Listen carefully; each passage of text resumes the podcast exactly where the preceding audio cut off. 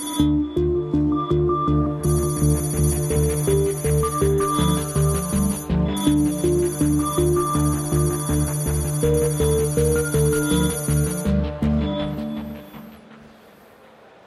ganz herzlich willkommen zum Tag 2 von der CeBIT, die Heise Show. Mein Name ist Philipp Banse, hier live, auch wieder heute, Schlag 18 Uhr, vom Stand des Heise Verlags in der Halle 9 auf der CeBIT. Wie immer versuchen wir so ein bisschen zusammenzurühren, was der Tag so gebracht hat.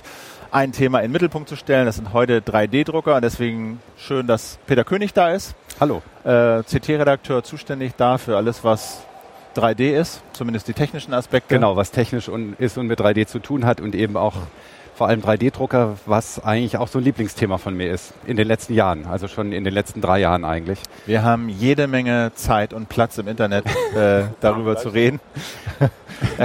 äh, genau, wir haben noch ein paar Zuschauer, das ist schön, herzlich willkommen. Äh, Jürgen König ist auch da. Äh, stellvertretender Chef von Heise Online. Äh, auch 3D ein Thema von dir, ein Lieblingsthema? Ich gucke mir das immer interessiert an, was die Kollegen so zu berichten haben. Wie bitte? Ja, eigentlich schon. Kein Ton. Dann machen wir das nochmal. Einmal zusammenstecken. Ist das jetzt besser? Sag mal was. Äh, jetzt besser? Warte mal, du hast dein, du hast dein Mikro da auf halb acht. Zieh dein Mikro mal ein bisschen nach vorne. Nach vorne ziehen. So, vielleicht ein bisschen besser. Jetzt so. besser?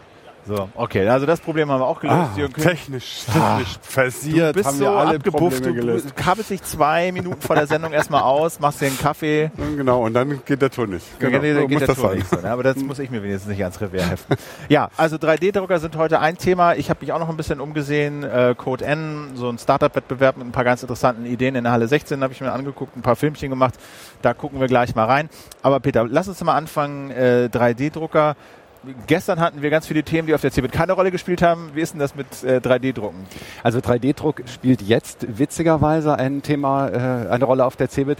Ähm, witzigerweise, weil es eigentlich ja keine Messe für Produktionstechnik ist, zum einen und zum anderen, weil es ja keine Messe erklärtermaßen mehr für äh, für die Endverbraucher sein soll. Jetzt sind die 3D-Drucker, die wir hier haben, aber auch nicht die Investitionsgüterklasse, sondern ja, ich sag mal, die gehobene Einsteigerklasse, also durchaus das, was sich Leute schon mal leisten können, wenn sie viel Geld haben und das Hobby sehr ernst meinen. Oder insbesondere auch, wenn man zum Beispiel eine kollektive Werkstatt hat, einen Bastlerverein, was weiß ich nicht was, dass man da sagt, wir schmeißen zusammen, wir stellen uns so eine Maschine hin. Und von der Klasse haben wir hier tatsächlich etliche Geräte zu sehen. Wir werden das ein bisschen gleich Wobei, auseinandersortieren, äh, ja, Jürgen? Das Lustige ist, man findet sie kaum. Ne? Äh, wenn, man, wenn, man jetzt, hinzu, wenn, man ja. jetzt, wenn man jetzt auf die CeBIT gehen würde und sagen würde, ich interessiere mich für 3D, guck mal im Katalog, was es so gibt. Hm, nix. Muss im Prinzip durch die Hallen gehen und gucken, wo die sind. Diese Suche auf der Webseite ist die Hölle im HTML, oder? Ja, das ist schon sehr, sehr komisch. Wenn also, du da 3D-Drucker eingibst, dann würde man ja erwarten, ah, hier 20 Anbieter, Halle X, Halle ja. Y, Halle Z. Also, also man muss äh, wirklich 3D-Leerzeichen Printer eingeben und dann kriegt man noch ein paar. Oder wenn man eingefunden hat, muss man sagen, zeig mir mal bitte das Produktgruppenverzeichnis und wen gibt's da noch alles. Aber selbst dann findet man nicht alle, weil es zum Beispiel einen Drucker gibt, die sind halt auf, mit Aussteller auf dem Technology-Stand von Great Britain. Die sind gar nicht einzeln unter 3D-Drucker aufgeführt. Also man muss hier einfach durch die Gegend laufen und gucken, wo man einen findet. Und es, es ging mir tatsächlich auch so. Ich wusste irgendwie von drei Ausstellern, die hier sind mit ihren 3D-Druckern und bin hier rumgelaufen und habe festgestellt, oh, die sind ja auch da und oh, da ist ja einer, den habe ich ja noch nie gesehen. Ja, sowas passiert tatsächlich auch und ich gehe wirklich regelmäßig seit drei Jahren auch auf spezielle 3D-Drucker messen und es kommt immer wieder vor, dass da Maschinen auftauchen, von denen habe ich noch nie was gehört. Aber deswegen machen wir das ja hier. Genau. Deswegen machen genau. wir das. Du hast ein paar Sachen mitgebracht. Das erste, was wir zeigen, ist ein Würfel. Genau. Was hat es mit dem auf sich? Der mit dem hat es auf sich, dass das tatsächlich ausgerechnet ähm, ein Gegenstand ist, den man mit keiner Maschine machen kann, äh, die hier auf der CB zu sehen ist, weil das nämlich Stahl ist. Das Stahl im Sinne von Stahl, ja? Das Stahl im Sinne von Stahl und dieses, äh, dieses Bronzefarben ist tatsächlich eine, äh, eine Patina, die aufgebracht wird.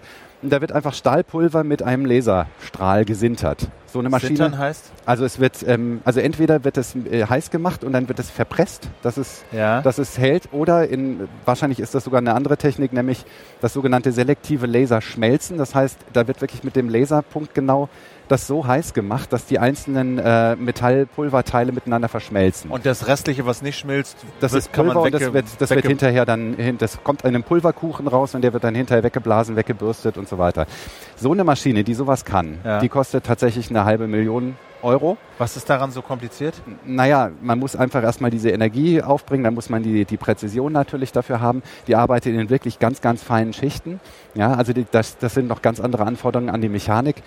Ähm, da, das ist insgesamt technisch sehr, sehr aufwendig, während, ich möchte es mal andersrum ja. sagen, die günstigen 3D-Drucker sind eigentlich überraschend simpel, was die Technik und die Mechanik angeht. Und ich obwohl ich mich so lange mit dem Thema beschäftige, ich bin immer noch erstaunt, dass man mit so einfachen technischen Mitteln tatsächlich diese Qualität rauskriegt, die es heute gibt. Jetzt, zeig ne? doch mal was. Also das ist also der Würfel ist das eine. Und das, der Würfel ist das eine. Der hat richtig auch. Der äh, hat richtig Gewicht, der ist Substanz, stabil, da kann man so, drauf treten, da passiert ja. gar nichts. Ne? Also, das ist wirklich ein reeller Stahlwürfel. Ne? So, ne? Ist, ähm, ich habe leider kein größeres Beispiel mehr für einen nee, Metalldruck, okay, weil ich kriege ständig auch irgendwelche Probestücke. Wie groß, kann man, denn, wie groß kann man denn mit Metall drucken?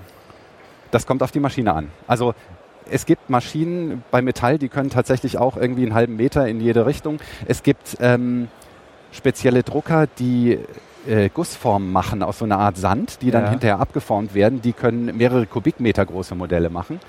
Ne? Also da, da sind eigentlich dem keine Grenzen gesetzt. Und in dieser Preisklasse so bis 1200 Euro irgendwie, also was man sich so als ambitionierter Hobbytologe nochmal leisten würde, gibt es da schon dieses Metalldrucken? Nee, das Metalldrucken gibt es da okay. noch nicht. Also da gibt es im Moment einfach nur im Wesentlichen Plastik, zu den Ausnahmen kommen wir gleich. Ja. ja. Aber im Prinzip alles das, was man in einem vernünftigen äh, Temperaturbereich, also so bis 300 Grad weich machen kann, ja. dass es dann plastisch wird, dann wird es gedruckt und danach erkaltet es wieder. Alles, was man so verarbeiten kann an Material, kann man mit diesen günstigen Druckern wofür, eben. Wofür wird dann solche Stahldrucker eingesetzt? Rapid, Rapid Prototyping? Rapid Prototyping zum Teil auch schon wirklich in der Produktion. Also ja. es, gibt, äh, es gibt wohl Firmen, äh, die bauen Turbinenschaufeln für ja. Triebwerke. Also das ist wirklich hochbelastetes ja, Zeug zum Teil. Serienproduktion ist. Hm? Wo es keine äh, große Serienproduktion ist. Genau, also für, für die, genau. Ansonsten muss man ja Formen bauen. Der, der, Vorteil beim 3D-Druck ist ja, es funktioniert formlos. Ich kann also jedes Stück ist genau gleich aufwendig. Ja. Das bedeutet, die Einzelstücke sind sehr wenig aufwendig im Verhältnis zur Massenproduktion. Bei einer Massenproduktion ist das Einzelstück aber wieder sehr aufwendig. Also ist die Kleinserie eigentlich genau das, was man wofür man das braucht. Ne? Zeig mal die anderen Sachen. Also genau. Würfel ganz klein. Und genau, und jetzt haben wir hier ein paar ganz große Dinge. Ich muss mal genau, gucken, dass ich das hier so halb. Also das haben wir hier frisch von der Messe mitgenommen. Das ist eine Flasche, die ist tatsächlich in einem Stück gedruckt. Das ist ein, ähm, ein ganz neuer Drucker, äh, der äh, ist leicht. Das ist leicht, weil die ist, ist komplett hohl. Ich kann man auch hören, ne? Ist genau, hohl. genau. reingucken. Also das, sowas macht man natürlich zur Materialersparnis und auch damit der Druck einigermaßen schnell über die Bühne geht. Also ich schätze, dass der schon diverse Stunden bis zu einer ganzen Nacht gedruckt ja. hat, bis er damit Man erkennt war. irgendwie so ganz seicht, irgendwie wenn man das so die, ähm, die Konturen ja, ja der Autofotos, weiß ich nicht. Aber man sieht noch so diese leichte, äh, genau, man hört das auch, so diese, genau. diese, diese Riffelung, weil die Würste da so raufgedrückt genau. werden. Ne? Und das ist immer so eine Sache bei diesem Verfahren. Also ähm, die Maschinen können auf der einen Seite ist es eigentlich oft nur noch eine Software-Sache, wie fein jetzt eigentlich die Schichten sind. Ne? Also das geht bis runter, 0,1 Millimeter ist Standard, es geht noch, noch tiefer runter. Aber wenn ich ein großes Objekt habe, und ich will da schnell mal ein Anschauungsmodell haben, dann nehme ich eher mal eine dickere Schicht, ja, weil äh, für die Stabilität hat es nicht so große Auswirkungen. Es ist einfach eher so eine so eine Frage des Finish und der, und der, und genau. der, der, Optik. Also wenn ich nur ein reines Funktionsteil habe, ist mir das oft ja auch egal. Ne? Genau. Äh, du hast so einen Film gemacht, den gucken wir uns mal an, genau. Äh, weil man da ganz gut sehen kann. Der ist auch auf heise.de zu sehen. Erzähl genau. mal was. Äh, genau, das ist halt ja einer von den Herstellern, äh, die heißen Seamorph. Ähm, hier sieht man die, den Drucktisch und der besteht aus Glas und da sieht man man so so, so diese, diese Metallschlange da drin. Das ist die Heizung, die da tatsächlich die, den Drucktisch erwärmt, damit die Drucke sich nicht verziehen. Ah, unter dem, unter dem Buchstaben, genau. genau. Ähm, das Interessante bei dieser Maschine ist, das ähm, sieht man gleich noch, dass man äh, den Druckkopf austauschen kann. Dieses Ding, was man da vorne sieht, was so ein bisschen aussieht wie so eine, wie so eine, ja, Pistole Eigentlich wie, ja, nee, so, ein, so, ein so, Back, eine, so eine Backpresse. Ah, das so eine ist Sahnepresse, genau, genau. ist tatsächlich dafür gedacht. Damit kann man Schokolade oder Kuchenteig drucken. ja? Was ja auch plastisch ist. Das ist so ein normaler äh, Zweikopf-Extruder für, für Plastikteile. Verschiedene ne? Farben, oder Genau, was? zwei oder zwei Materialien. Das ja. ist einer für einen. Und da hinten sieht man jetzt schon, ähm, Das, das ist so eine, so ein Dremel, so eine, so, eine, ah. so eine kleine Handfräse. Das heißt, man kann das tatsächlich auch im gewissen Maß als eine ACNC-Fräse umbauen. Und die haben mir erzählt am Stand, ähm, dass sie äh, im Moment auch was vorbereiten äh, für einen für einen Lasercutter, dass man auch wirklich äh, Schwerholz oder sowas ah, mit Laser schneiden okay, kann. Okay, okay, ne? okay. So, das ist jetzt Kostet? so die, das ist die Preisklasse 1800 Euro. Ich habe es zusammengebaut. Im, äh, genau, das ist kein Bausatz. Mhm. Das ist auch noch sehr spannend. Das sind wechselnde Farben und zwar machen die das, indem sie, das sieht man jetzt ein bisschen, das sind so einzelne Sticks von diesem Plastikrohmaterial und die haben eine kleine Nase, die steckt man ineinander und dann wird das wie ein endloser Draht reingespult und dann sind da verschiedene Schichten ah. und die werden dann in den Farben gemacht. Das ist noch ein anderer Drucker, das ist eine, eine chinesische Firma. Ähm, ich habe versucht, eine Webseite von denen zu finden, findet man nicht. Es gibt nur eine E-Mail-Adresse, also offenbar muss man per E-Mail Kontakt mit denen aufnehmen oder auf der Messe verhandeln, ob man das kaufen kann. Also die beiden Maschinen, die sie da haben, sind, liegen so zwischen 1000 und 2000 ähm, 2000 Euro. Die ist ein bisschen teurer, die ist halt auch, hat ein, hat ein gekapseltes Gehäuse. Allerdings ist hier ähm, liegt der Bauraum frei. Also man hat eben die Plattform gesehen, wo das Objekt entsteht. Mhm. Der Drucker, den wir vorhin gesehen haben von, von Seedcorp, von den ähm, äh, von dem polnischen Anbieter, der hat einen vollständig geschlossenen Bauraum. Das heißt, die Hitze wird drin gehalten und dadurch verziehen sich die Teile weniger. Ah, okay. Ja, das ist nämlich ein ganz großes Problem, deshalb beheizt man auch immer den Drucktisch. Ja, ähm, das ist halt das, das warme Material wird da in die Form gebracht und dann erkaltet es und dann gibt es eben thermische Spannungen beim Abkühlen. Spe speziell, wenn man größere Sachen baut oder sowas. Genau, ne? wenn man größere Sachen baut und es ist von Material, äh, Material zu Material verschieden. Ja? Also ah, okay. viel wird ABS verwendet, Was das verzieht sich mehr. Was ist ABS? ABS, äh, oh Gott, ja, Chemie Ein, war noch nie meine, meine aber Stärke. Kunststoff. Aber das ist ein Kunststoff, Kunststoff, und der ist sehr verbreitet. Daraus werden zum Beispiel Legosteine gemacht. Aha. Also der ist im Alltag sehr verbreitet und der hat eine gewisse äh, Zähigkeit. Also der, der ähm, ist, ist ein bisschen flexibel, sodass man ihn nicht so schnell kaputt kriegt. Andere Dinge wie zum Beispiel diese Flasche hier, das ist ein Kunststoff, der heißt PLA und der ist auf Milchsäurebasis gemacht. Der hat einen niedrigeren Schmelzpunkt, der verzieht sich nicht beim Drucken, ist aber wird aber ab 70 Grad schon weich. Also man, ne, es gibt dann auch verschiedene Sorten, aber die Eigenschaften sind nicht ganz so. Na gut, aber das, das kann man ne? sich ja je nachdem, was für ein Produkt man macht, dann tatsächlich auch aussuchen. Ja, äh, genau. Manchmal brauchst du verschiedene Eigenschaften. Manchmal ist es egal? Ist es, äh, ist es beim Drucker egal, welches, welchen Kunststoff du benutzt? Oder ist das Im Prinzip ja. Abhängig? Also ich, du kannst ja in den, äh, in, den, in den Einstellungen für den Extruder, also du kannst richtige Druckprofile mhm. erstellen für verschiedene Kunststoffe. Und ähm, natürlich gibt es immer wieder Hersteller, die sagen, unser Drucker ist nur für das und das Material gedacht. Das machen zum Beispiel die Hersteller, die sagen, äh, wir haben keinen beheizten Drucktisch. Ja, die sagen dann gerne, der ist nur für PLA geeignet, weil damit hat man keine Probleme. Wenn die Leute dann anfangen, ABS zu drucken, dann verziehen sich die Sachen, dann lösen sie sich vom Drucktisch, dann ist der Ärger groß. Ne? Aber theoretisch experimentieren kann man das ne? und äh, kann dann andere Materialien verwenden. Zeig nochmal mehr. Was, äh, dieser Foot, so, äh, ja, oder nee, machen wir erstmal mit dem hier an. Das hier ist auch von der ähm, von dem äh, C-Corp. C-Corp ist, ist welcher? Haben wir den gesehen? Genau, den haben wir gesehen. Das ist der, der, der polnische mit dem geschlossenen äh, Bauraum. Ähm, das ist jetzt auch ein großes Objekt. Das sieht jetzt so aus, als wäre es genauso groß wie die Flasche. Ist es auch. Der Trick ist, dass es nicht in einem Stück gemacht ist, ah, okay. sondern die haben einzelne ähm, Schichten davon aufgebaut und haben die mit Sekundenkleber aufeinander geklebt. Das sieht man, ich glaube, hier sieht man das ja, ganz das, gut. Ja, da ne? sieht man es jetzt ganz gut. Äh, ähm, hier, hier, da, da ist die Naht, ne? Genau. Das ist auch ein gängiges Ding. Wenn der Bauraum von dem Drucker zu klein ist, dann mache ich es halt in mehreren Teilen und dann klebe ich es aufeinander. Ja. Das hält gut. Ja, man kann das 3D-Modell ohne Probleme dann einfach aufteilen in die verschiedenen Portionen. Ne? Das funktioniert. Noch von ja. denen mitgenommen habe ich das hier. Das fand ich ganz witzig. Mal gucken, okay. dass man es sieht. Ne? Also witzigerweise sind Schuhe etwas, was man relativ häufig in 3D gedruckt sieht. Ich habe noch nie mit jemandem gesprochen, der tatsächlich einen solchen Schuh mal getragen hat. Okay, Aber ja. es gibt Modedesigner, die inzwischen damit arbeiten und die ganz bizarre und, Kreationen machen. Äh, wie viel Geld muss ich für einen Drucker hinlegen, der, der, sich, der, der mir zu Hause sowas ausdruckt? Naja, das ist jetzt aus dem Drucker, der 1800 Euro kostet. Ja. Aber ein Drucker, der dieses Teil in dieser Qualität machen würde, ja, ich denke so ab ähm, ja, 600, 700 Euro geht es inzwischen los. So, Ist dann allerdings oft ein Bausatz. Das heißt, ich muss den Drucker selber noch zusammenschrauben.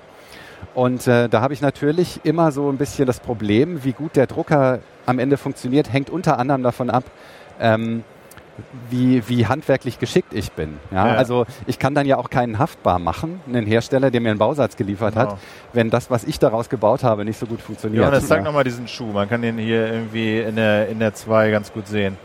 So, ne? also bei dem sieht man jetzt auch die, die, die einzelnen Schichten. Die einzelnen Riffeleien und so, ne? Kann man schon, ja. kann man schon ganz gut sehen, so an der Seite.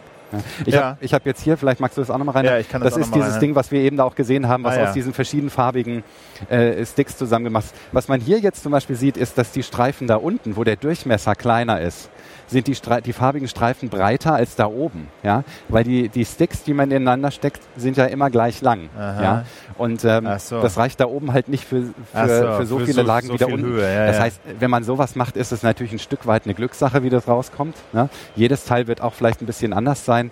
Ne? Kann man auch so ein bisschen drücken, ne? Ist so genau, das ist leicht. die Flexibilität, die, die so typisch ist für okay. so, so. Aber beim Thema flexibel, da haben wir gleich noch was. Vielleicht magst du das auch ja, gleich mal halten und mal. ordentlich drucken. Das, das ist, sieht man hier.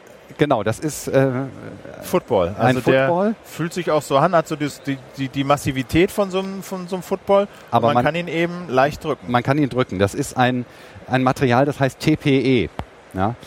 Und äh, das hat eben diese Eigenschaften. Es gibt einige flexible Materialien, ne, äh, die man drucken kann. Aber das ist, das ist die Entwicklung, die gerade passiert. Es kommen jetzt neue Materialien. Es gab jahrelang nur ABS und PLA. Jetzt kommen neue Materialien.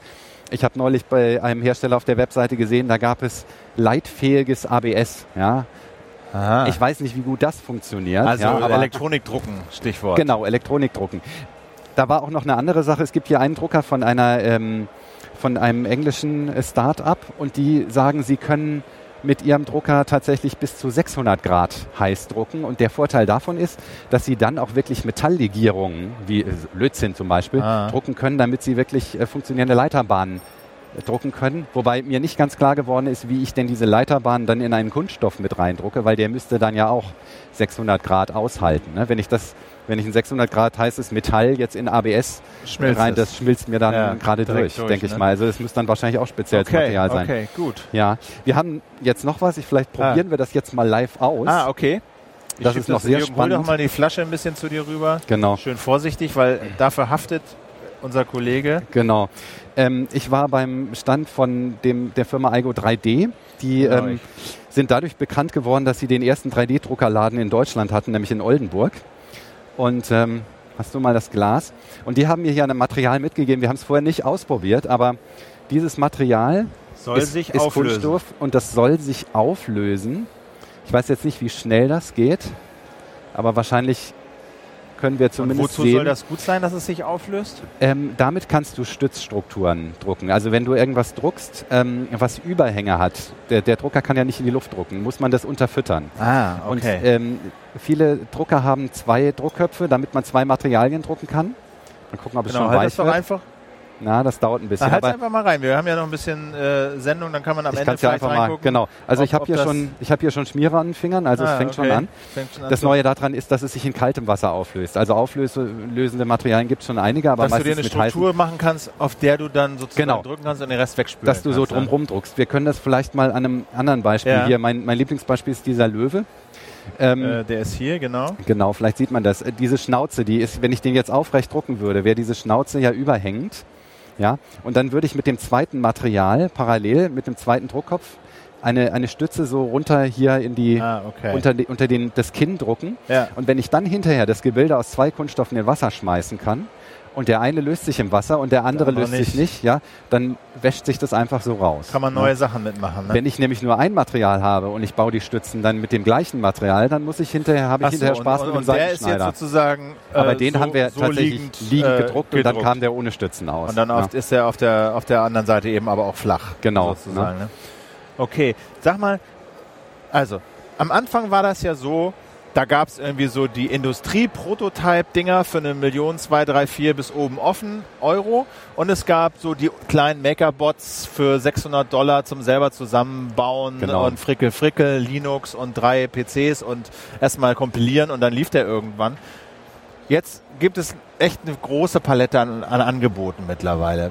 Kannst du da mal so ein bisschen Struktur reinbringen? Also beispielsweise mein Sohn hat mich gefragt, Papa, können wir denn mal 3D mhm. drucken? Ich will das nicht kompilieren, ich will auch nicht programmieren. Ich würde das machen, wenn ich das Ding nehme, irgendwie mir äh, was installiere, per irgendwie USB oder was immer das Ding anschließe, mir Muster, wie Modelle runterladen kann und dann mal losdrucken kann. Mhm. Ja, also es gibt inzwischen einfach verschiedene Klassen. Die eine, äh, das eine sind die Drucker, die sich über den Preis verkaufen. Ganz radikal. Also die, die, das Ziel sind so 300 Euro. Dann kriege ich einen Bausatz, der hat dann einen relativ kleinen Bauraum, der hat natürlich nur einen Druckkopf, der hat keinen beheizten Drucktisch. Und ähm, das ist so, äh, so der Gedanke, das wirklich niederschwellig zu machen. Ja? Also da geht der Preis immer weiter nach und unten. funktioniert? Also kriege ich da denn auch dann relativ zufriedene Ergebnisse? Es gibt unterschiedliche Aussagen. Das ah. Problem ist, dass viele von diesen Druckern ähm, ein wie, wie bei den 3D-Druckern generell. Viele gründen sich als Kickstarter-Projekt, also als Crowdfunding-Geschichte. Dann muss man, um einen zu kriegen, muss man damit äh, investieren und dann bekommt man irgendwann was zugeschickt. Ja. Oft ist es dann so, dann gibt es technische Schwierigkeiten, dann verzögert sich das wieder, dann wird nachgebessert und so weiter. Also es ist quasi für uns gar nicht so einfach möglich zu sagen, liebe Leute, ihr seid jetzt mit dem Ding auf dem Markt, schickt uns doch mal ein Testgerät. Die meisten sagen, wozu? Ja, erstens kommen wir mit unseren Bestellungen nicht nach. Unsere Kunden müssen eh zwei Monate drauf warten. Ja, wir haben ah. genügend zu tun. Also insofern ist das manchmal ein bisschen schwierig und man muss einfach auch immer sehr aufpassen, in welchem Zustand man diese Kiste gerade bekommt. Ob das vielleicht noch eine Beta ist, die nicht so genannt wird und so weiter. Also es gibt, man hört sehr unterschiedliche Sachen. Wir haben natürlich unser Ohr auch an der Community. Es soll sehr brauchbare Sachen in der Preisklasse geben. Es soll welche geben, die, wo die, die Leute nur Ärger mit haben. Aber es gibt jetzt kein Modell in dieser unteren Preisklasse, wo du sagen kannst, hier, also nicht blind kaufen, aber das könnt ihr euch mal angucken. Nee, das ah, würde okay. ich, das wäre jetzt im Moment einfach zu gefährlich, okay. ehrlich Dann kommt gesagt. Die nächsthöhere? Ne? Dann kommt die nächsthöhere. Das ist so die, die Klasse, die in Deutschland im Moment auch äh, groß dabei ist. Das ist so 700, 800 Euro. Ja. So Bausätze, die es dann bei Konrad gibt oder bei ähm, äh, bei diesen Wiederverkäufern, äh, die Reichelt oder ähm, Sego Electronics zum Beispiel oder auch Pearl. Pearl hat ja, ja. der steht hier übrigens auch, der 3D-Drucker, den sie haben. Der sieht so ein bisschen aus, ich sage immer despektierlich, wie so eine Ikea-Box. Ähm, der steht im Planet Reseller, da kommt man halt nur als, als Journalist oder Aussteller hin.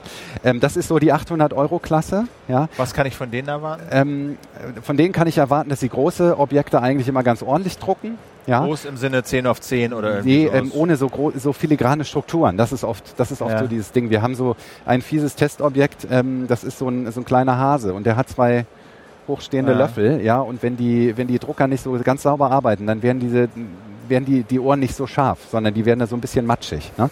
So, und das ist zum Beispiel so ein Punkt. Aber wenn ich sowas wie, wie bei diesem Schuh, ja, jetzt, das ist alles relativ das kriege ich damit ähm, das, hin. Das, das, Aber ein, ein, ein Material in der Regel. Das ist dann auch in der Regel ein, ein Material. Material. So, und dann gibt es so die Klasse äh, von, von Druckern für die Leute, die sagen, es ist mir egal, ob der 1000, 2000 oder 3000 kostet. Für mich, mich ist wichtiger, dass er läuft dass die Leute den bedienen können. Das sind dann zum Beispiel die Drucker, die in Schulen stehen oder die in einer, also in einer Bibliothek stehen, oder in so Fab Labs und so weiter. Und da gibt es einfach jetzt so eine ganz solide Klasse. Und dann gibt es inzwischen, greift das nach oben aus, also die Maschine, die diese Flasche hier gedruckt hat, ähm, die besticht halt durch Stück. die Größe. Ja, ja, ja. Aus einem Stück, das, ja. das ist dieser, ähm, dieser Big Builder, den es auch da bei IGO 3D gibt, der hier übrigens auf der Messe als Weltneuheit vorgestellt wird. Kostet? So. Der kostet so um die, ich habe es nicht genau im Kopf, ich glaube 2500. Also mich hat es gewundert, dass er unter 3000 ist, weil ja.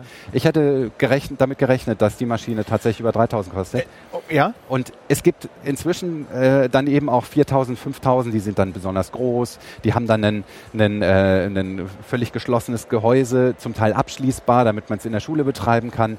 Dann äh, ist dann noch ein, ein Filter drin für die Abluft zum Beispiel. Weil es ist so, wenn man ABS druckt, ähm, ist, entsteht, entsteht dabei eigentlich. Ähm In was für einem Zustand sind, ist denn die Software?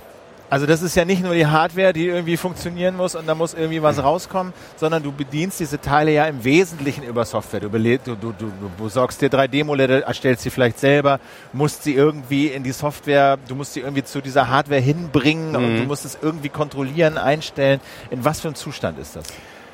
Ganz unterschiedlich. Es gibt ein paar ähm, äh, Plattformen, die von mehreren Druckerherstellern verwendet werden, weil die Open Source sind. Das ist mittlerweile nicht mehr so krude zu bedienen wie noch vor zwei oder drei Jahren. Dann gibt es einige Hersteller, die machen ihre eigene Software, zum Beispiel MakerBot, die ja auch relativ bekannt sind. Ähm, und das ist aber alles nur Software, die dazu da ist, um die, äh, um die Modelle, die ich fertig habe, für den speziellen Drucker aufzubereiten. Ne? Und ähm, die andere Frage sind, ist halt die Software, die man braucht, um überhaupt selber solche Modelle zu machen. Ja? Und da ist, finde ich, immer noch ein ganz großer Knackpunkt äh, beim 3D-Drucken, dass es eine sehr große Hürde gibt. Ich muss mir, wenn ich also meine Objekte selber konstruieren will, muss ich bereit sein, mich in eine 3D-Software einzufriemeln, ja, um mir die Sachen selber zu konstruieren. Also so abscannen, das funktioniert noch nicht. Also der Löwe hier ist gescannt, ja. zum Beispiel. Der ist tatsächlich von einem, von einem, von einem, von einem Modell irgendwie. Äh, nee, der, der originale Löwe ist ungefähr drei Meter lang und äh, ah, steht okay. hier am Rathaus in, äh, in Hannover. Also dieser Klotz, den man da sieht, das ja. ist eigentlich der Fuß von der Säule. Der steht am Tor von, vom neuen Rathaus hier in Hannover. Ach so. Und äh, unser Videoproducer Johannes Maurer ist mit der Videokamera dahin, hat einmal einen Schwenk drumherum gemacht. Dann haben wir einzelne Bilder rausgenommen, haben okay. eine kostenlose Software genommen, also einen Webdienst von ja. Autodesk, haben das hochgeladen und dann kam ein 3D-Modell raus und das haben wir dann gedruckt. Na? Aber das scheint mir doch schon relativ praktikabel zu sein. Ja, das Problem ist bloß, stell dir vor, du brauchst ein Ersatzteil für irgendwas. Dann hast du typischerweise ja nur ein kaputtes Original. Ja, dann musst du nicht nur das scannen, sondern du musst es dann ja auch wieder zu einem festen, äh, zu einem fertigen Teil zusammensetzen. Und das geht dann nur in 3D-Software. Genau. Und das zweite Problem ist, dass die Scanner gerade für kleine Teile halt eben noch nicht so in dieser genau. Genauigkeit okay. arbeiten. Da tut sich im Moment auch viel. Okay. Ne? Aber was, was noch eine Antwort darauf ist, ich, ähm, wo soll das Zeug herkommen, was die Leute 3D drucken. Damit beschäftigen sich auch die Druckerhersteller. Und da habe ich hier jetzt noch was. Ähm, vielleicht kannst du das auch mal zeigen. Ja. Das ist ein, ein Drache, der Feuer speit, nebst, ähm, nebst Feuer da vorne. Das ist von der Firma Megabot. Megabot ist jetzt auf die Idee gekommen, andere Druckerhersteller übrigens auch, dass sie sagen, okay, wir befeuern den Bedarf, indem wir selber einen Store aufmachen, wo die Leute sich Modelle runterladen können, also wo sozusagen 3D-Druckvorlagen gehandelt werden. Die kauft man dann für ein paar Euro und dann arbeiten sie mit Comic-Designern zusammen, die halt ganze thematische Themenkomplexe mit Figuren machen. Das ist halt so eine Fantasy-Mittelalter-Kiste. Da gibt's auch noch Ritter dazu und was weiß ich und Zwergen und Orks und so weiter, ja. ja. Ähm, damit die Leute Stoff haben, um das auszudrucken. Aber meiner Meinung nach ist das eigentlich ein Irrweg, weil das Ach, Irrweg klingt so hart, aber das bleibt unter der unter den Möglichkeiten von den 3D-Druckern halt halt zurück, ne? weil die sind ja eigentlich die universelle Maschine für alle, die Dinge bauen wollen, die halt niemand anders braucht also, und die man nicht fertig kauft. Genau, kann, ne? also ich finde diese Gimmick-Produktion so, das ist so ganz nett, um mal zu zeigen, aber so zum ersten Mal so ein Aha-Erlebnis hatte ich, als ich vor so einem 3D-Drucker stand, dessen Bruder ihn ausgedruckt ja. hatte. Ja. So, ja, also dass du sagst, ja, druck mir mal noch so einen aus. Und dann druckt er ja. dir halt die acht Teile und du machst Metallstangen dazwischen und montierst es so zusammen. Fertig ist dieses Ding. Ja, ja.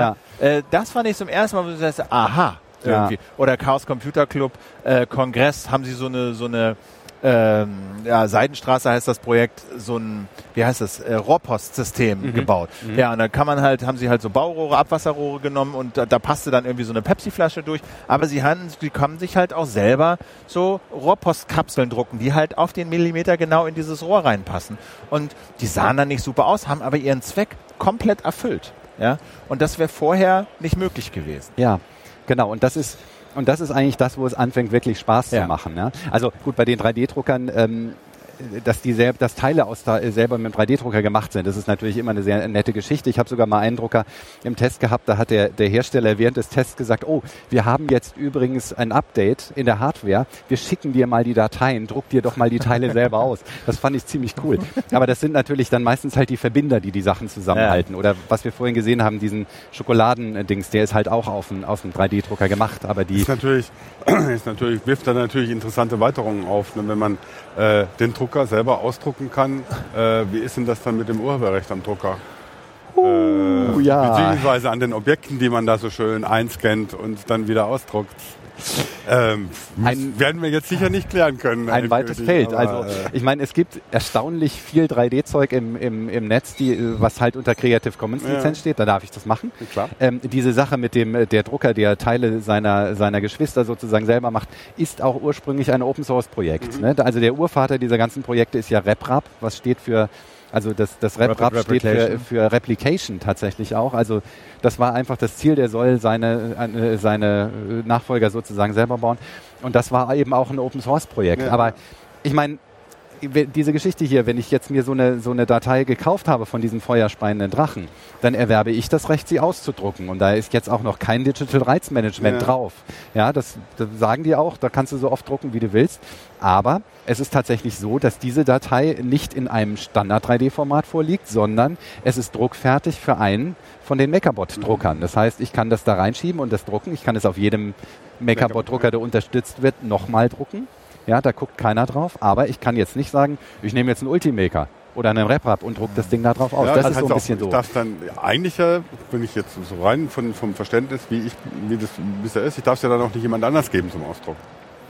Nee, wahrscheinlich nicht. Wahrscheinlich ja. nicht. Oder ich könnte ja, fängt dann wieder an, darf ich das Objekt dann weiterverkaufen? Oder darf ich dann den, die, die, die Vorlage weiterverkaufen? Naja, es ist, Zeug, ne? es ist ja also, so eine Sache wie mit dem Löwen. Gut, der Architekt ja. oder der Bildhauer, der den Löwen gemacht hat, der kann mich wahrscheinlich jetzt nicht mehr haftbar machen.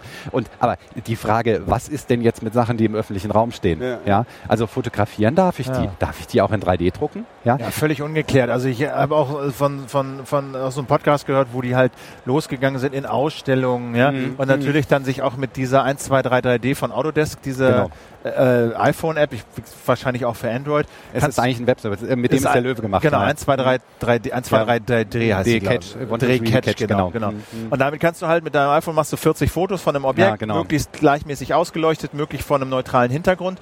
Dann kannst du das, dann baut er dir auf dem iPhone das Modell und du kannst es halt hochladen, mhm. kriegst den Ausdruck zurück damit haben die in Ausstellungen halt Skulpturen gescannt. Ja, ja, klar. ja, da, da denkt sich natürlich noch niemand was dabei. Ja. Ne? Da stehen alle nur daneben und sagen, ah, ist interessant. Ne? Machst noch ein Foto, noch ein Foto. Ja, und schwupps ist deine Skulptur gescannt. Ja, es gibt auf der anderen Seite in den USA gibt es große Museen, die inzwischen angefangen haben, richtig planmäßig mit Profitechnik einzelne Objekte zu scannen und die 3D-Modelle ins, ins Web zu stellen. Also das Flugzeug, mit dem die Gebrüder Wright den ersten ähm, steuerbaren Motorflug ja. da 1903 gemacht haben, das gibt's als 3D-Modell. Und ja. zwar als perfekten Scan. Ja, kannst du theoretisch runterladen. Gibt es denn in Deutschland schon so eine Fab Lab Szene? Also so kleine, also so, die, die Idee ist, es tun sich ein paar Leute zusammen, mieten sich einen Raum, kaufen sich so einen Drucker für 3.000, 4.000, 5.000 Euro, kaufen sich so eine CNC-Fräse, wo man also Sachen auch mit ausschneiden und fräsen kann ja. Und produzieren Kleinserien von 10, 20, 100 Stück und verkaufen die und machen da was. Gibt es da so eine Szene? Also das mit dem Verkaufen wäre mir jetzt neu, aber ja. die Szene mit den Fab Labs, äh, die gibt es definitiv. In den unterschiedlichsten Stadien. Manchmal ist es eher so ein loser Zusammenschluss und die Leute haben dann, sind dann irgendwo in Räumlichkeiten zu Gast, wo sie dann einmal in der Woche einen offenen Bastelabend machen oder es gibt richtig ähm, Fab Labs, die, die ein, ein Veranstaltungsprogramm haben, ja, die sich auch, die auch Kurse geben, um Leute an Technik heranzuführen. Aber das, das wird mehr und das gibt es schon und es gibt es auch nicht erst seit gestern. Und da gehört neben einem 3D-Drucker natürlich auch ein Lasercutter typischerweise dazu und einfach auch eine ganz normale äh, Werkstattausstattung. Also dass man auch mal eine Kreissäge hat. Ne? Also weil der Trick ist ja, das nicht, der 3D-Drucker ist ja nicht die, die Antwort auf sämtliche Fragen der Fertigung. Ja, es gibt ja viele Dinge, die kann man viel besser mit was anderem machen als mit dem 3D-Drucker. Wenn ich nur eine, eine Platte brauche, die relativ groß ist und an vier Stellen eine, eine Bohrung haben will, haben soll, ja, dann nehme ich da lieber einen Lasercutter. Oder ich nehme das mit der Kreissäge und bohre mir die halt, ja, ja. anstatt den 3D-Drucker anzuwerfen. Und eine so. Sache, die es ja auch noch gibt, sind diese, diese, diese, diese Services, wo du halt Modelle hinschicken kannst genau. äh, und dann in durchaus hoher Qualität äh, ne, dieses Pulver sind dann genau. so deine Produkte da zurückkriegst. Das gibt's ja auch noch. Genau, und das ist halt der Vorteil. Da habe ich dann als, als Kunde eine Auswahl aus ganz vielen äh, Maschinen und Materialien, an die ich sonst natürlich wie niemals so Copyshop. Ich meine, ne? wie vor, genau. vor 20 Jahren oder so hast, konntest du auch nicht kopieren und ausdrucken, bist halt in den Copyshop gegangen und so ist das jetzt mit den Dingern auch. Genau, und was da jetzt halt kommt, ist, dass es nicht mehr im Web stattfindet, sondern dass es zunehmend tatsächlich Läden gibt, ja, ah. die, die aufmachen, die dann auch sowas anbieten wie, du kannst dich, also was im Moment gerade in ist, ist äh, Ganzkörperscan in Farbe. Ja? Also eine Miniatur von dir selber halt herstellen und die nehmen dann halt wirklich Profi-Scan-Technik, die dann auch irgendwie 25.000 Euro kostet, ne? machen einmal bzzzt, bzzzt, und dann haben sie ein farbiges Modell von dir und das wird dann eben ausgedruckt. Ja, und die Preise sind dann halt je nach Größe und so weiter. Also das billigste, was ich je gesehen habe, war glaube ich 70 Euro. Ne? Und dann so ein 3D-Selfie. Genau, ein 3D-Selfie. Genau. Ja, das ist schon. So wird das auch vermarktet. Das ist halt, ist halt lustig und das ähm, und dann wird es auf den Webseiten auch so schön montiert. Dann wird diese Figur, wird dann eben in eine reale Umgebung gestellt und du ja. denkst zuerst, naja klar, das ist eine echte Person und dann ist es Tilt-Shift, ne? Und damit äh. das so aussieht wie klein. Und wenn du genau hinguckst, siehst du, nein, das ist tatsächlich der Ausdruck. Ja, von dieser Person, weil du siehst im Hintergrund, dass da die Szene wirklich viel größer ist. Also die Qualität davon ist zum Teil echt irrsinnig. Ne?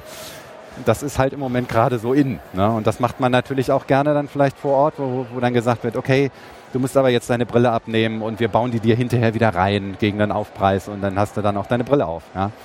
Also das Ding ist nicht aufzuhalten wahrscheinlich. Ne? Das Ding ist nicht aufzuhalten, wobei die Industrie, die lacht da zum Teil, glaube ich, drüber, weil die sagen, naja, der 3D-Druck ist 30 Jahre alt. Also die ersten 3D, ja, ne? so, okay. für die ist das kalter Kaffee, aber es ist halt einfach jetzt ein Thema geworden und es ist halt auch lustig, dass es auf der CeBIT auch ein Thema ist, ja, weil es einfach, glaube ich, insgesamt angesagt ist, trendy ist, weil, weil ich meine, du siehst es, wenn du hier einen Stand hast, wo Leute einen 3D-Drucker laufen haben, Da er ist immer voll.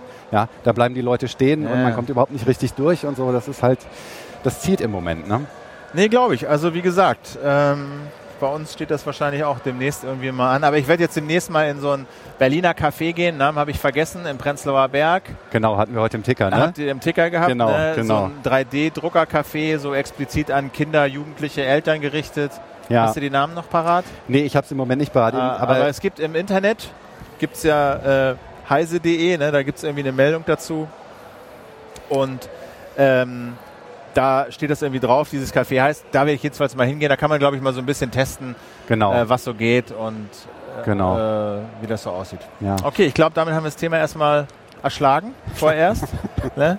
Äh, wie gesagt, bei heise.de gibt es noch eine andere Adresse, wo, wo, du irgendwie noch was publizierst, wo man so hingehen kann, wenn man sich noch weiter informieren will? Also wir machen da inzwischen sehr viel eigentlich ja. über das Thema 3D-Druck und auch im Prinzip alles, was es auf der Messe zu sehen gibt und was wir hier jetzt auch nicht erzählt haben und auch die Links zu den einzelnen Maschinen sind heute eigentlich auch in zwei Tickermeldungen bei uns online gegangen. Wir haben das Thema seit einer Weile halt auf dem Schirm, also bei uns im Heise Online und auch bei äh, CT Hex, ja, was ja auch mehr ja. in die FabLab-Szene geht. Und ähm, da versuchen wir schon jetzt auch die ganzen Entwicklungen beim 3D-Druck intensiv abzudecken. Ja. Genau, okay, so. super. Peter, ich glaube, die Sachen müssen auch wieder zurück, ne? Irgendwann, die Leute warten da drauf. Genau, also äh, insofern soll ich mich einfach. Nö, ich glaube, äh, ich weiß nicht, haben, haben die noch zehn Minuten Zeit oder bestimmt, Stunde? Haben bestimmt, dann können wir danach Zeit. auch nochmal gucken, wie das denn jetzt hier mit dem Auflösen ah, stimmt, genau, mit dem Auflösen. Das müssen wir natürlich auflösen, wie es sich mit dem Auflösen verhält. Ne? Okay. Ähm, ja, äh, Jürgen, äh, hast du noch was auf dem Herzen? Ich meine, ich habe mich auf diesem Code N ein bisschen mhm. umgeguckt. Erzähl mal, was ist Code N? Code N ist eigentlich so eine Initiative oder Wettbewerb, äh, um Start-ups, deutsche Start-ups ein bisschen so nach vorne zu bringen. Die haben sich vor der, vor der CeBIT so lange irgendwie so getroffen, äh, Initiative gemacht, vorgestellt, welche Firmen es gibt und dann so ein paar, einige ausgewählt, die dann hier in einem eigenen Bereich zeigen dürfen, was sie alles so Berauschendes machen. Das ist eigentlich ganz spannend. Also das ist eher so einer der spannenden Bereiche der CeBIT für mich nicht nur spannend, manchmal ist es auch erschreckend, was da gezeigt wird.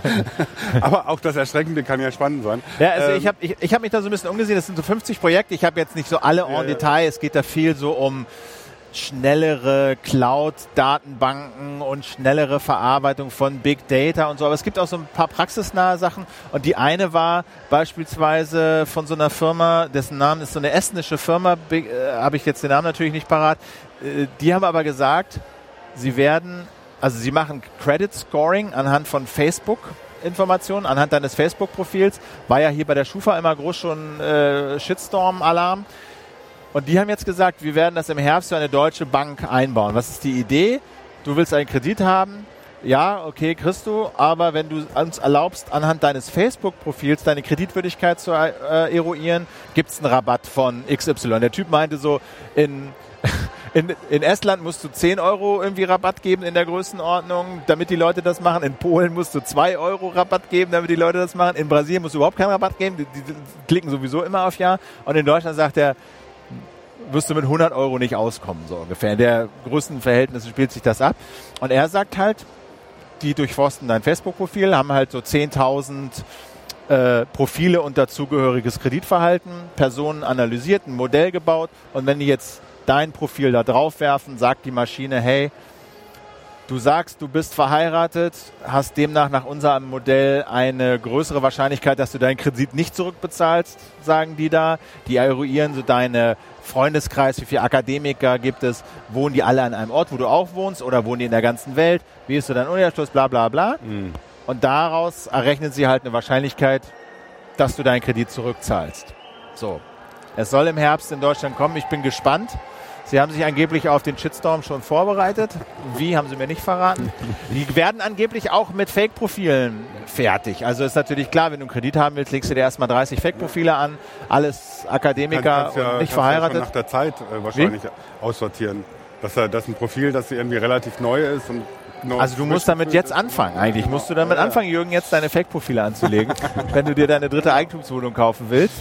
Ja, äh, ja, das ist, wie gesagt, spannend, aber schon erschreckend. Weil, ich meine, es ist ja jetzt nicht überraschend, dass solche Daten dafür benutzt werden.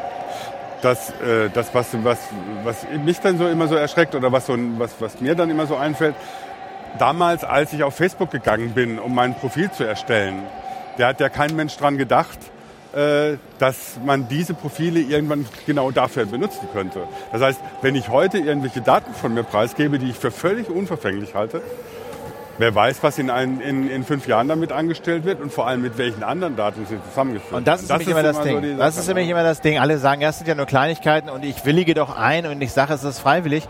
Du kannst aber dann die Folgen deiner Handlung immer weniger überblicken. Ja, weil erstens, äh, genau, äh, weißt du, äh, weißt du nicht, was das am Ende alles ausmachen wirst. Du weißt nicht, was die Ergebnisse sein werden, wenn andere Datenbanken damit verknüpft werden. Und du sitzt am Ende nämlich da und da entscheidet kein Mensch mehr, sondern es wird eine Maschine sein, die aufgrund von Sachen, das machen Versicherungen ja heute schon, dass sie so Banali äh, Bagatellfälle, äh, Glas runtergefallen, 30 Euro, hat sich noch nie bei uns gemeldet, hast eine Haftpflicht seit 20 Jahren. Ja, wupp, da guckt, glaube ich, kein Mensch mehr drauf, ob der jetzt diese 20 Euro oder die diese 20 Euro bekommt. Ne? Das ist das Ding. Eine andere Sache, ich finde ja Navis interessant, was diesen Live-Traffic angeht. Also was ich bei Navigation ist nicht die Navigation, sondern was ich bei Navigation eigentlich den größten Potenzial finde, ist, der zeigt dir, wo du am besten lang fährst. Ja? Wo kommst du jetzt da ist Stau, da ist die Ampel rot, da ist Baustelle, wo kommst du jetzt durch die Stadt? Und diese ganzen amtlichen und etablierten Firmen schaffen das in Großstädten nicht. TomTom, Navigon, Google, Apple, das kannst du alles in der Großstadt wegwerfen. Auf Autobahnen geht ja. das, aber in, in, Großstädten kannst du es wegwerfen. Und hier ist ein Typ, der, der, der hat sein äh, Projekt vorgestellt und der sagt ein bisschen was dazu. Die haben einen Algorithmus entworfen, äh, mit dem das besser geht. Wir hören den Ton nicht, aber die Zuschauer hören ihn. dem Einzelnen einen Vorteil zu versprechen, indem man einen Stau umfährt. Allerdings bekommt jeder Einzelne, der ein solches äh, cleveres Navi kauft, die gleiche Stauumfahrung drumherum. Dadurch wird diese Umfahrung immer voller und führt zum nächsten Stau. Ähm, wir machen das andersrum. Wir lassen jedes einzelne Fahrzeug auf ganz individuellen Routen fahren, sodass wir beispielsweise, ich sage einfach mal, es gibt fünf Routen von A nach B und anstatt jeden auf die gleiche zu schicken, schicken wir ein Fünftel auf jede einzelne und haben dadurch einen wesentlich höheren Durchsatz an Fahrzeugen. Also die Idee da ist, dass sie einfach nicht, äh, da ist Stau, und alle werden über die andere Route geleitet, sondern sie geben jedem Verkehrsteilnehmer eine eigene eine Route, individuelle Anweisung, eine individuelle ja. Route. Mhm. Die Daten, die sie nehmen, sind etabliert. Itrix, glaube ich, heißt dieser äh, Dienstleister, die halt aus diversen Mobilfunkdaten äh, da ihre, ihren Pool speisen. Aber das, die haben auch eine App, aber die wollen das natürlich an die etablierten äh, Navigationsgerätehersteller verticken und die behaupten, dass, sie da, dass das damit gut funktioniert. Ich konnte es jetzt nicht überprüfen, aber das finde ich wäre ein echter Gewinn. Also wenn das gelingt, Leute wirklich intelligent Fahrräder und Autos durch die Stadt zu leiten, fände ich wäre ein Fortschritt.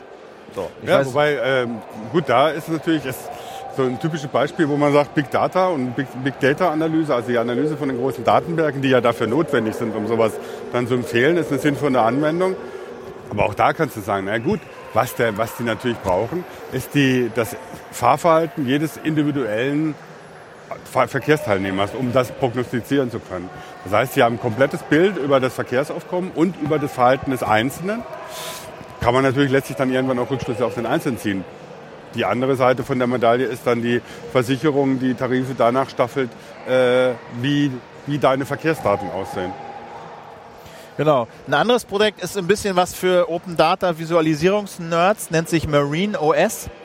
Ähm, die bieten erstmal so einen Gratis-Service an, äh, wo du dich einloggen kannst und äh, die haben gesammelt alle öffentlichen Datenbanken zu Ozean, Meeren, Strömungen, Schiffsbewegungen, Bojen etc., saugen das da rein und visualisieren das und machen das auf ihrer Oberfläche für dich sozusagen durchsuchbar und du kannst das selber filtern und du kannst auch deine eigenen Daten reinladen und du, die haben sozusagen auch diese ganzen öffentlichen Datenbanken Open Data mäßig normalisiert, so dass die alle schön interoperabel sind und du kannst dir die einzelnen Datenbanken auch selber runterladen und damit deinen eigenen Voodoo anstellen. Aber das ist halt was, wer sich für dieses Ding interessiert, der glaube ich kann da so ganz glücklich werden und glaube ich recht neue Erkenntnisse machen. Geschäftsmodell ist, sie verkaufen natürlich auch Datenbanken. Einige Datenbankanbieter stellen ihre Daten nur gegen Geld zur Verfügung und auch die kannst du dort in diesem in dieser Web-App kaufen und äh, ergänzen und zusammenmischen. Fand ich irgendwie so ganz hübsch. Also für Leute, die sich jetzt in dieser Materie, Ozeanographie, äh, Meeresdaten etc. bewegen, ist es, glaube ich, eine ganz gute äh, Testballon, zumindest sich das mal anzusehen, weil man da, glaube ich, ganz gut rumspielen kann und weil die, glaube ich, eine recht große Datensammlung haben äh, an den Daten, die, so, die da so rumfliegen. So, das war so im Prinzip, äh, das gab noch so ein bisschen Elektroauto-Kram, aber das fand ich jetzt fand ich jetzt äh, nicht so erwähnenswert. Aber diese Facebook-Geschichte, ich glaube, da bin ich mal gespannt, was im ja, Herbst ja, ja. passiert. Äh, da wird es noch eine Menge Wind geben. Da bin ich auch gespannt, was, wie die Reaktionen dran sind, wenn das wirklich kommt. Als damals die Sparkassenversicherung, oder was heißt damals, vor einem Jahr, die Spar Sparkasse direkt angekündigt hat, dass sie so eine äh, Autoversicherung anbietet, in der die Tarife gestaffelt sind nach deinem Fahrverhalten, dafür dann eben eine Blackbox ins Auto eingebaut wird, die das Fahrverhalten auch sammelt, dachte ich auch, ja, gibt es großen Aufschrei, nix Aufschrei. Wenn man die Versicherung dadurch billiger wird, dann machen das dann doch wieder viele Leute. Okay. Ich glaube, hast du noch was auf dem Herzen? Willst du noch jemanden grüßen? denke ich, sind wir durch. Nee. Volker Weber sollten wir noch grüßen. Volker Weber müssen wir natürlich wieder grüßen, dass es besser geht jetzt. Äh, aber das wird schon bei ihm, da bin ja, ich ganz zuversichtlich. Okay. Peter, ganz herzlichen Dank fürs Kommen. Ja, äh, danke für die Gelegenheit. Pass gut auf die Modelle auf. Ja. Ah, wir müssen die Auflösung noch, mal, noch mal kurz, noch mal kurz gucken, wie die Auflösung. Genau. Also es klebt schon. Haben wir es im Bild? Ah, es, es klebt am Glas, genau. Es klebt am Glas. Wie weich es hat ist sich, das? Es hat sich schon, es ist nicht mehr transparent wenn ich das abstreife, habe ich tatsächlich ah, hier, vielleicht, also, vielleicht ja, sieht man da das sieht da. genau. Es ist, Na, es ist richtig flüssiges Plastik das hier. Das kannst du jetzt, glaube ich, ablecken, gefahrlos. Genau, ich schmier es mir am besten an meinen Anzug, dann ist der auch ruiniert. Aber im Prinzip, also man braucht ein bisschen Geduld, aber es äh, scheint zu funktionieren. Okay, aber das ist jetzt nichts, womit man so instantmäßig das Gerüst wegspülen kann, sondern es braucht ein bisschen Kleber. Naja, naja, es klebt. Aber wir haben, wir haben jetzt natürlich stehendes Wasser. Wahrscheinlich kann man das durch fließendes Wasser und so weiter noch beschleunigen. Wärme vielleicht oder so. Wir ne? werden es ausprobieren. Das finde ich hier sehr spannend, habe ich noch nie in, in, Arbeit gehabt. Mal schauen, was da, wie sich in der Praxis bewährt. Okay, no? Peter, ganz herzlichen Dank. Vielen Dank, Jürgen. Vielen Dank fürs Zugucken. Das war die Heise Show vom Tag 2 der CeBIT in Hannover aus Halle 9 vom Heise-Stand. Morgen gibt es wieder eine Sendung, 18 Uhr live auf diesem Kanal. Ich stelle das Video jetzt gleich zum YouTube in den äh, Kanal von Heise Online. Da kann man dann auch noch kommentieren, Fragen stellen und rummosern, wie das ja einige immer so gern machen. Aber ist okay, dafür sind wir da. Das ist Berufsrisiko. Mein Name ist Philipp Hanse. Ich danke fürs Zugucken. Bis dahin. Tschüss.